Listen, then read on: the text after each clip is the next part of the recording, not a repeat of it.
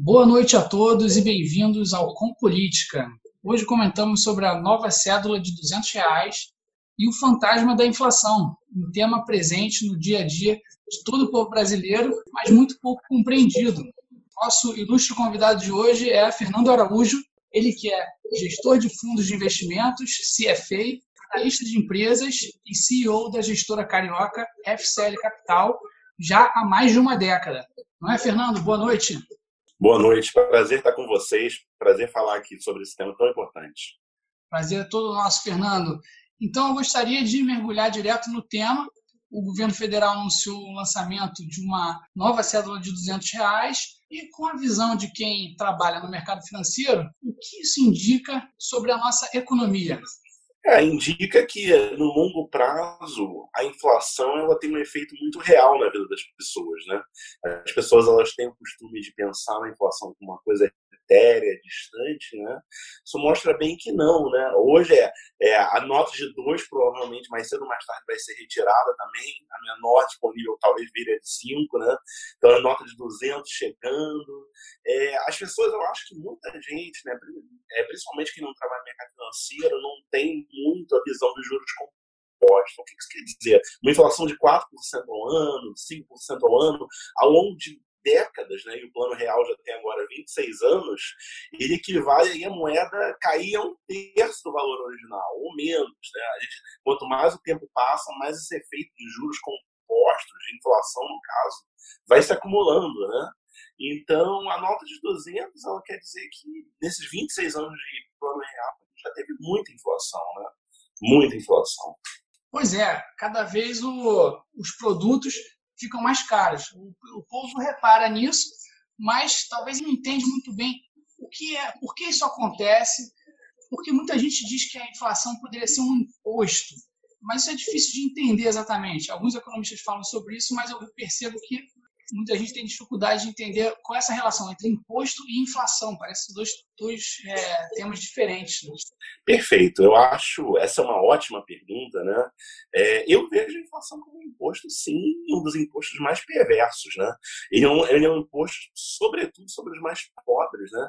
É bom lembrar que quando, quando a inflação foi um pouco debelada nesses anos 90 no Brasil, teve certas viúvas, né? Muita gente se lamentava com o fim da inflação, né? É, sempre tem gente bem protegida, né? Mas os, os, mais pobres sempre foram os que mais sofreram, né? Eu acho que vale dar a pena, vale a pena a gente dar um pequeno passo atrás, pensar sobre alguma, uma, algumas coisas, né? Primeira coisa é o seguinte: o que é dinheiro, né? É, é importante pensar dinheiro é uma convenção social, é uma coisa que foi construída, né? Tanto é que, por exemplo, todo mundo sabe que em presídios cigarro é usado como dinheiro, né? É consta em aldeias antigas de pescadores, né? Conchas do mar e por aí vai, né? Obviamente a moeda mais importante da história da humanidade é o ouro. Né? É, a moeda, a gente estuda isso no livro Texto de Economia, ela tem duas funções principais. Tem outras também, mas as duas principais, né? que é meio de troca, ela é usada como meio de troca, e reserva de valor. Né? Ela é usada como reserva para você estocar a sua riqueza. Né? É, por que, que, por que, que o ouro é tão importante? Né? Eu, pessoalmente, além da minha atividade no mercado financeiro, sempre fui politicamente um libertário. Né? Por que libertários, é, sobretudo, eles gostam muito de ouro, né? da história ouro, e se relacionam com Bitcoin também hoje? Né? É porque o ouro ele é uma grande arma contra a tirania governamental. Né? Ao longo da Idade Média, muitos reinos medievais né, faziam notas, moedas, na verdade, moedas né, de é, 10 gramas de ouro, 20 gramas de ouro, uma representação de ouro. Né? E claro, os governos, sendo, sendo os governos, eles começaram com o tempo a fazer moedas um pouco falsas. Tinha 8 gramas de ouro, mas botavam lá a moeda 10 gramas de ouro. E por aí vai. Né? A história da inflação já começa muito antes da Idade Média e, e sempre foi por aí. Né? Então, na verdade, quando você está lastreado no fundo a ouro, no frigir dos ovos você troca a moeda por ouro, você ainda tem uma reserva externa de valor que mantém o padrão da sua moeda. Nos Estados Unidos, por exemplo, que é a economia principal do século XX, isso foi verdade até 1971. Em 71, o que, que o Nixon fez, o presidente Nixon na época? Ele tirou os Estados Unidos do padrão ouro. Ele falou: agora o dólar não vai ser mais lastreado por ouro, não vai ter mais ouro equivalente a tantos dólares num cofre forte do Banco Central é, americano. Agora o dólar é baseado no dólar. E não, não é nenhuma surpresa, de 71 para cá o dólar se desvalorizou enormemente em relação ao ouro, né? Porque o ouro, assim como o Bitcoin agora, né? Ele não cria novas unidades, ele não pode ser impresso, né? Governos não podem imprimir mais ouro, vezes imprimem mais ien, mais dólar, mais real, né? E por causa disso as moedas fiat, né? chamadas moedas governamentais não lastreadas, né? Elas perdem valor no longo prazo. As moedas governamentais, elas não têm um, um, um limite, elas são infinitas, elas dependem da vontade dos governantes. Né? A cada quatro anos a gente muda de governante, pode entrar uma pessoa nova, um governo novo, uma equipe nova, um novo ministro da Economia, um novo Banco Central, e eles podem começar a imprimir moeda. E quanto mais se imprime, claro que não se imprime na impressora, é uma impressora digital, né? Eles colocam, mudam os números dos computadores. Isso. Simplesmente o, o dinheiro começa a se multiplicar, mas o a produção do país não mudou porque existe mais dinheiro. O dinheiro é um papelzinho colorido, né? Então, é curioso Perfeito. você imaginar que muita gente, inclusive o ex-presidente Lula, recentemente escreveu um tweet falando que sim, está na hora de imprimir dinheiro. Mas que adianta imprimir dinheiro? Dinheiro é um papel colorido. Não é mesmo? Perfeito. Você está perfeito. É muito importante a gente dizer, né? Como, como eu dizia, o dinheiro é uma convenção. Se você me der, por acaso, uma nota de 100 reais, qual é o motivo que eu vou aceitar essa nota? Né? Qual é o motivo que eu pego uma nota de 100, consigo ir na loja e vão aceitar? E se eu passar na rua, o mendigo vai aceitar e vai ficar feliz der para ele. Porque essas pessoas, nós temos a crença de que vai ter uma terceira, uma quarta, uma quinta pessoa que vai continuar aceitando se trata de uma convenção, né? É, na, e olha, historicamente, houve instâncias que essa convenção ruiu.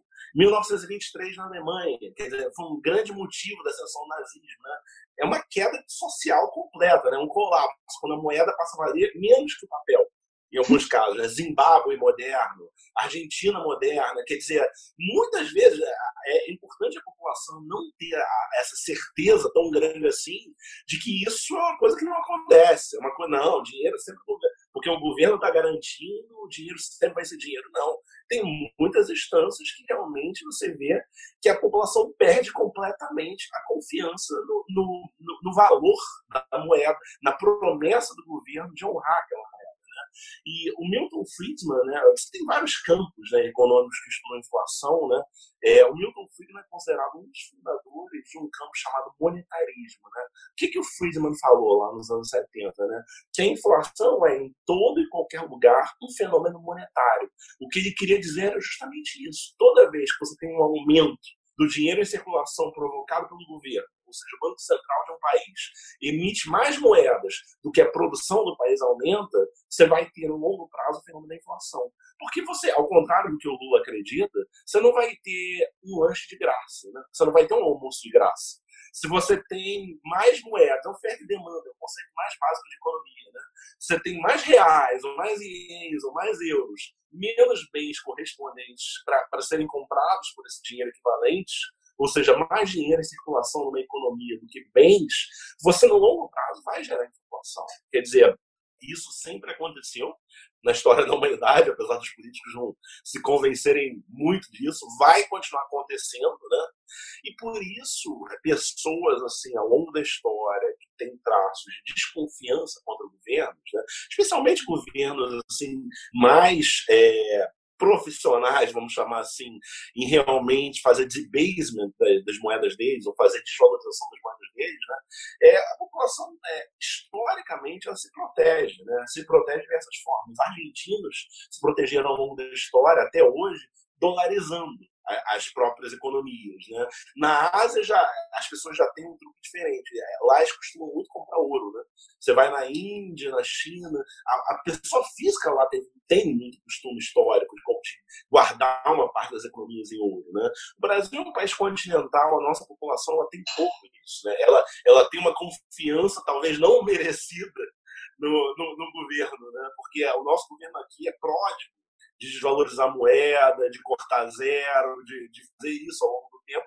Melhorou, claro, nos últimos 25 anos. Né? Eu acho que com todos os mais o plano real é uma grande evolução, né? se a gente compara a história dos, dos últimos 100 anos monetários do Brasil. Né?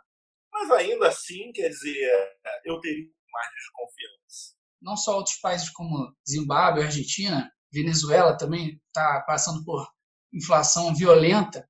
O próprio Brasil já passou por muita inflação durante os anos 80. Né? Talvez essa inflação de hoje em dia é uma inflação Nutella comparada com a inflação raiz que o brasileiro já viveu nos anos 80, onde o dinheiro de hoje não valia a mesma coisa que o dinheiro de amanhã, já os preços mudavam nos mercados a cada dia.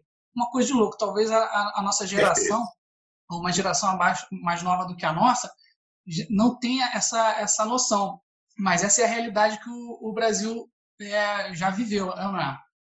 Perfeito. Eu, começando a ficar com os cabelos brancos, eu, eu me lembro, eu na, no recreio da escola, com duas tinha uma para já tinha real, que era moeda nova, e a outra para quem ainda usava cruzeiro, né? E coisas assim. Quer dizer, é, eu não acredito que a gente vai voltar para aquilo. Tá? O mundo mudou. É, hoje a convergência global, uma convergência de menos inflação, o Brasil faz parte do mundo. Você vê que a nossa inflação ela convergiu no longo prazo a gente tem um Banco Central profissional, com todos os defeitos, com uma administração competente. Né? Então, assim, a, o filme ele é positivo nas últimas duas ou três décadas, sem dúvida. Né? Agora, uma inflação alta, ela desorganiza completamente a economia. Né? Quando você tem um restaurante que o cara está mais preocupado em, do que, em vez de fazer boas comidas, em atender bem os clientes, em repassar o preço lá do cardápio, que toda noite tem que mudar. Enquanto você tem um supermercado que, comprar e vender bem, atender bem seus clientes, ele está preocupado em a moça de patins tem que passar lá com a maquininha refazendo os preços de todos os produtos. Quer dizer, obviamente, por motivos bem óbvios, né, você não consegue ter uma economia eficiente com ruído desse nível. Né? A gente pode aí discutir qual deveria ser a inflação ideal, né? ah, meio por cento ao ano, um por cento ao ano, inflação mais suíça, né? É, mas sem dúvida aquela hiperinflação que o Brasil viveu por décadas, né? É, é ela já deixa assim, a economia completamente, estado completamente moribundo, em estado é, catatônico. Né? Então é realmente uma grande notícia a gente ter evoluído isso, que não quer dizer nunca que está vencido, né? Que é, tem aqui ditado o preço da liberdade é a eterna vigilância, né? Eu acho que isso vale para a inflação também. Né? Eu acho que assim nunca é uma batalha, ainda mais no mercado emergente, que está completamente vencido.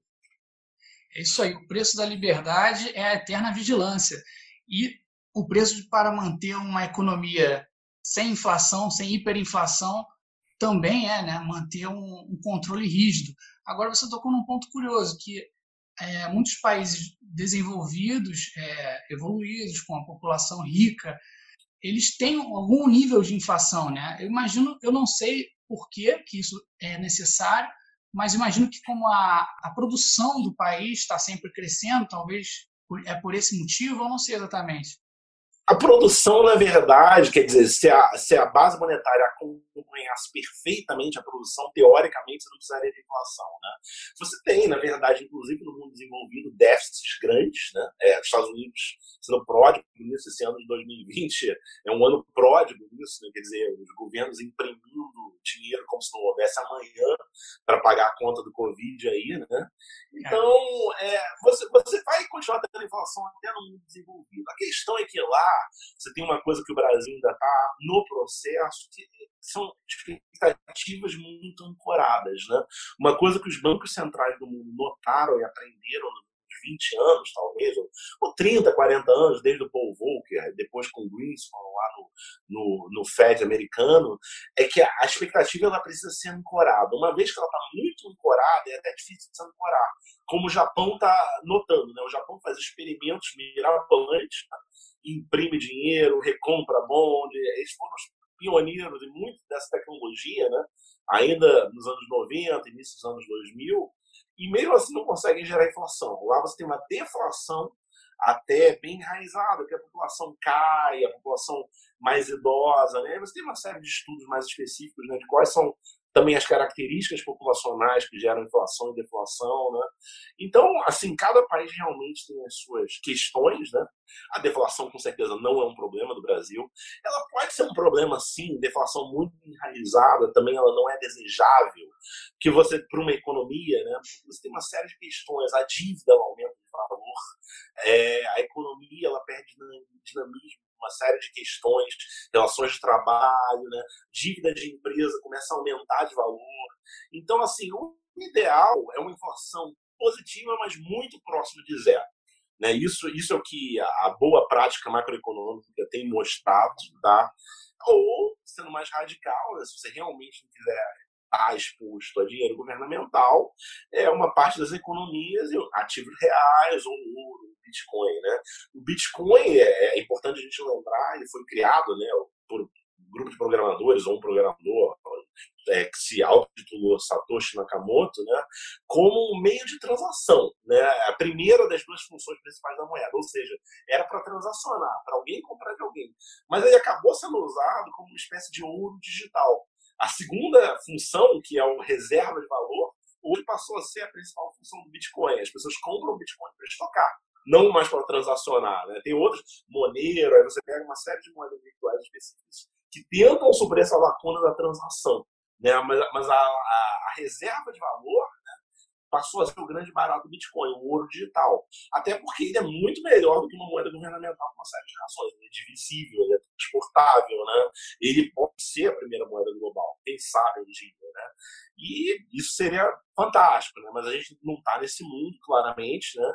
Então, hoje eu te diria que a inflação ideal governamental é uma inflação positiva, mas muito, muito próxima de zero e com expectativa ancorada. Só para te passar a palavra de volta, vale a pena falar, né? o Brasil tinha, entre os mercados emergentes, uma meta de inflação meta, que não era, no PT não era nem cumprida o centro da meta, né? que era uma meta de inflação de 4,5% ao ano com dois pontos de tolerância para cima e para baixo. Eu Na lembro. prática, a questão petista, ela, qualquer coisa dentro da tolerância, eles praticavam. Fazer um 6% ao ano, né? E essa meta era muito ruim por uma série de razões.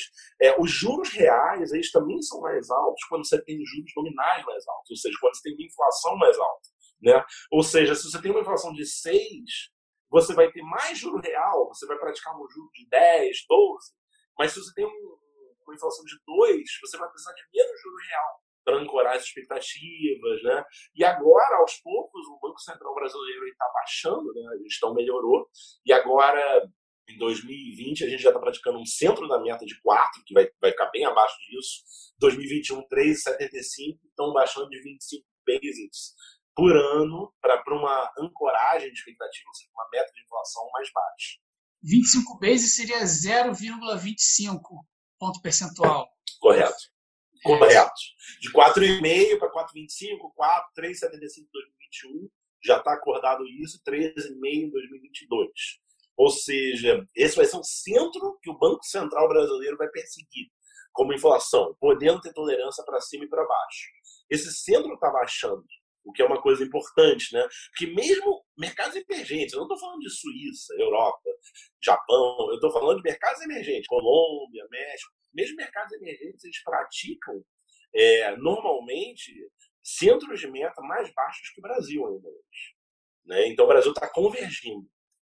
Vamos tentar explicar isso para o nosso ouvinte que talvez não trabalha no mercado financeiro, porque são, ter, são é, termos muito pouco comuns e que talvez muita gente vai ter dificuldade de entender. O, o Banco Central ele tem uma meta de inflação. Ele, com as ações de é, emitir títulos, comprar títulos, vender títulos do governo, ele pode influenciar a taxa de juros do país e a inflação. Seria isso? Perfeito. Na verdade, o Banco Central, né, uma série de instrumentos e pode é, alterar a taxa de juros da economia, né, da economia brasileira, no caso, e com essa alteração da taxa de juros, ele consegue estimular ou desestimular a economia de modo que a inflação fique calibrada. Por causa do seguinte, né?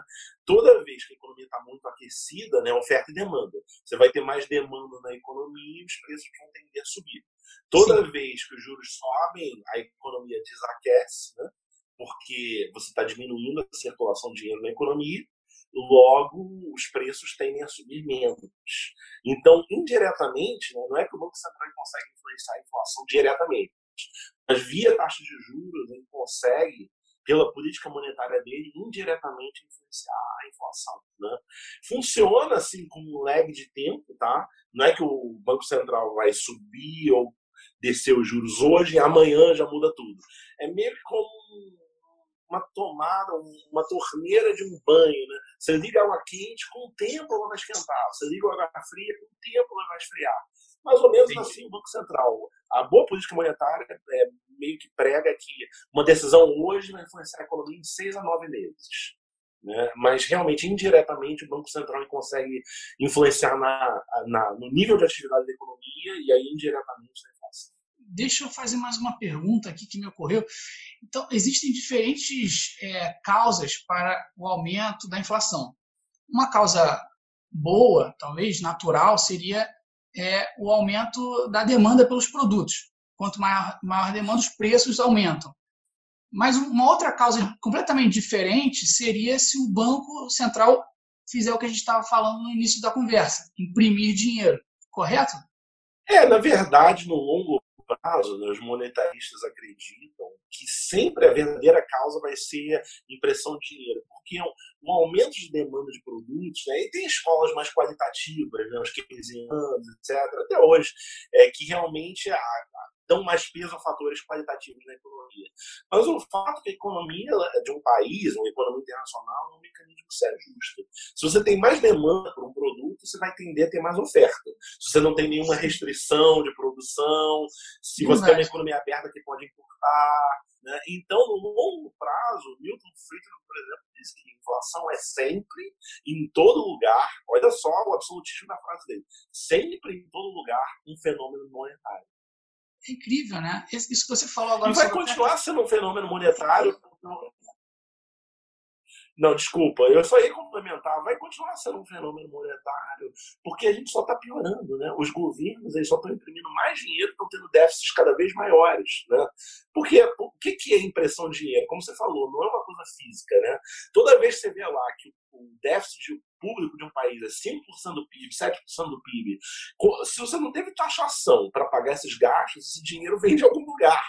Né? E está vindo, tá, tá, entre aspas, maquininha. Né? Está surgindo dinheiro na economia. Eu acho que aqui a gente fecha voltando naquela questão da que a inflação é um imposto, porque o que é um imposto? O governo arrecada dinheiro do público e ele usa esse dinheiro para fazer os seus diversos investimentos em, em, serviços públicos. Mas ele arrecadou o dinheiro dos lucros dos, dos é, contribuintes, né, dos, dos trabalhadores, do povo. Perfeito. Então, quando ele não resolve escolher essa opção de aumentar impostos, mas ele precisa gastar, ele simplesmente imprime mais dinheiro, coloca mais dinheiro no, no país, né, nos, nos sistemas bancários.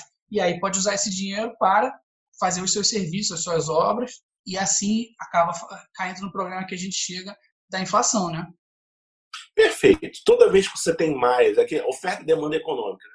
você tem mais de um produto, no caso, dinheiro, né? sem a correspondência, né? sem a demanda que equivale, você vai ter desvalorização desse produto. Né? Se você aumenta a quantidade de barris de petróleo, o petróleo cai. Se aumenta a quantidade de dinheiro, o próprio valor unitário do dinheiro cai importante as pessoas entenderem, né? preço é uma informação. O que é preço? É uma informação. Se o petróleo sobe, o que a economia está dizendo como ser vivo? Faz mais petróleo, manda mais Exato. petróleo. A gente precisa de mais petróleo, né? Por que, que o preço do dinheiro cai? Porque você tem mais dele, né? A economia está pedindo, olha, não, Tá, esse dinheiro aqui não tem correspondência física, não tem um bem físico equivalente, né? E isso é engraçadíssimo, né? Há menos de 10 anos atrás, o Zimbábue, né, que teve muitas experiências né, de mega impressão maluca de dinheiro, falou, não, agora vamos dolarizar a economia. Cada Z dólar, né, o dólar zimbabuano, podia comprar um dólar americano. Maravilha, maravilha. Eles aguentaram isso uns dois anos, Zimbábue sendo Zimbábue, começou a imprimir dinheiro, Aí não é bem que você vai trocar, mas você vai, continua valendo um para um. Não é bem você não pode, mas eu posso trocar? Não, mas é um para um e tal. Obviamente foi uma banda que não durou muito, a população do Zimbábue já, já descobriu novamente que foi pro Beleléu, acho que se eu não me engano já está 400 de dólares, Zimbabwean dólares, para um dólar americano, né? Então, é, toda vez que você não tem a correspondência, você fica tentado, né? Como, como o senhor Lula ficou, você, essa é a única coisa que vai acontecer. E para fechar, um dado interessante, né? Hoje os déficits governamentais, inclusive no mundo desenvolvido, estão muito grandes. A última vez que isso aconteceu foi na Segunda Guerra, né? As dívidas estavam impagáveis após os gastos muito grandes governos na Segunda Guerra, França, Estados Unidos, né? E toda vez que você tem uma dívida impagável, você tem algumas poucas soluções, né? Você aumenta estupidamente a taxação, que não teria como, é, você faz um default na dívida, ou seja, simplesmente não pagar, como a Argentina fez tantas vezes, o Brasil também, etc. Mas isso não é uma solução dolorosa, né? ainda mais Estados Unidos, Europa. Né? E aí você tem uma solução que foi basicamente solução que muitos países envolvidos fizeram, que ao longo do tempo inflacionaram a dívida. É, então, as dívidas em sterling, a moeda inglesa, né, em libras, em dólares, né, passaram a valer menos né, com o crescimento econômico dos países e também com a inflação gradativa, né, voltando para a nota de 200 brasileira. Né. Inflação lá de 4% ao ano, americana dos anos 60, dos anos 70, foi corroendo o valor real da dívida. Eu acho assim, se é para população levar uma coisa, é importante não ser iludido pelo valor nominal do dinheiro, né? Porque as pessoas estão acostumadas 100, 200, né? Só que 200 reais hoje não é a mesma coisa que 200 reais 20 anos atrás. E não vai ser a mesma coisa que 200 reais daqui a 20 anos, né? É, as pessoas olham muito nominal e pensam no real, no valor real da moeda. Né? E esse valor real ele vai caindo com é uma coisa que pouca gente pensa. Fernando, você tocou em muitos assuntos interessantes agora. Só queria fazer um comentário sobre o que você falou da Alemanha pré-Segunda Guerra Mundial. Só lembrando aqui que o que aconteceu foi que, após a Primeira Guerra Mundial, a Alemanha, que era um dos países perdedores, né, foi considerado o culpado pela guerra, foi obrigado a pagar uma dívida que para eles era muito maior do que eles eram capazes de pagar. E nos anos seguintes, o governo chegou à conclusão que precisava imprimir dinheiro para pagar a dívida. Isso gerou na Alemanha uma, exatamente o que nós estamos vendo. Né? O povo parece que não aprendeu, né? diversos governos não aprenderam. E exatamente aconteceu isso. A inflação foi lá para o alto, o povo ficou na miséria e, super insatisfeito, o povo acabou caindo no, no canto do nazismo. Né? Um negócio incrível que e que eu acho super curioso é que isso é uma, é, deveria ser ensinado nas escolas para nossas crianças. Eu não aprendi isso na escola, eu tive que aprender isso lendo livros, pesquisando na internet, vendo filmes sobre a Segunda Guerra, lendo livros sobre a Segunda Guerra, sobre a Primeira Guerra, para começar a entender esse cenário e, e estudando sobre inflação. Mas só para falar aqui, Fernando, que realmente você falou sobre muitos assuntos legais, eu acho que a gente tem que voltar nessa conversa outras vezes, porque curioso que a gente foi até o, o Bitcoin, né? E não tem como falar sobre inflação sem falar sobre Bitcoin hoje em dia, porque justamente o Bitcoin é a maior tentativa de impedir essas loucuras dos governos atuais de imprimir dinheiro, jogando o problema para gerações futuras e acabando com é, a prosperidade dos países. É, o Bitcoin é um sonho antigo libertário, né? Muitos, muitas pessoas céticas com governos ao longo da história da humanidade tentaram moedas paralelas, esquemas paralelos, né? Você tem tantos problemas no mundo né, que o Bitcoin poderia resolver. Por exemplo, você tem algumas poucas empresas de remittance, né, de remessas de dinheiro. Você pensa num trabalhador filipino que mora em Dubai e precisa sustentar a família lá na, no país dele, um trabalhador mexicano que mora na Califórnia e sustenta a família, às vezes mulher e filhos lá no México. E, às vezes você tem atravessadores que 20% do suor dele, do trabalho dele. É um banco lá ainda na Califórnia que fica uma, uma, parte, outro banco no México que recebe, os governos né, que com inflação corroem o valor da. E o Bitcoin, se pudesse ser aceito mundialmente, passar de pessoa para pessoa, você resolve esses problemas, ele é transferível, né? E não sofre inflação, porque você tem 21 milhões de bitcoins, sempre vai ter 21 milhões de bitcoins, né? É, então, assim, existe muita tirania governamental de diversas formas, né? Que moedas virtuais poderiam impedir, que uma série de outras coisas poderiam impedir, o padrão ouro poderia impedir, né?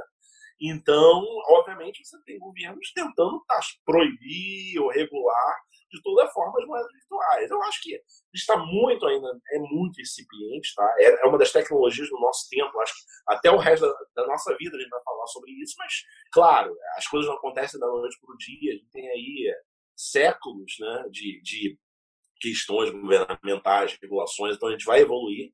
Mas eu, eu gostaria assim, de estar com esse pensamento, né, de que como é, como é importante as pessoas pensarem né, que o valor do dinheiro dela não, não vem do nada, né, vem realmente uma série de decisões políticas, de questões né, que acontecem e muitas vezes decisões erradas afetam diretamente no nosso dia a dia. Né? E realmente, assim, a população pobre é quem menos pode se proteger.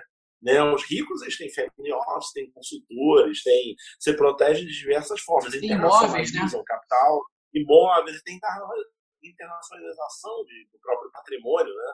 É difícil você ver hoje uma pessoa muito rica, mesmo no Brasil, em qualquer lugar, que não tem uma grande parte do patrimônio já internacionalizado, etc. Agora, os mais pobres, é, acho que para concluir com a questão central, né, é, e não só um imposto, a inflação não só um imposto, como imposto invisível que recai sobre os mais pobres. E o Brasil adora impostos invisíveis, né? A gente não, não tem que entrar aqui em reforma tributária e tal, né? Mas só uma pincelada, uma das questões né, que o atual ministro da Economia tem falado é que o imposto tem que ser por dentro, né? E não mais por fora, ou seja, tem que ser mais visível, né? A gente tem que entender um pouco mais o que a gente paga de imposto. Quando a gente paga sobre consumo, né, é muito nefasto que no Brasil ele não é explícito. E da mesma forma, né, por que, que o governante gosta historicamente de inflação? Porque é um imposto invisível. Né? E não, a CPMF está lá, vai ter show CPMF, vai ter revolta, passeata contra o CPMF. Mas a inflação é, é, aquela coisa, aquele dilema de custos visíveis e invisíveis. Né? Ele é um custo invisível. Então as pessoas pensam um pouco nela.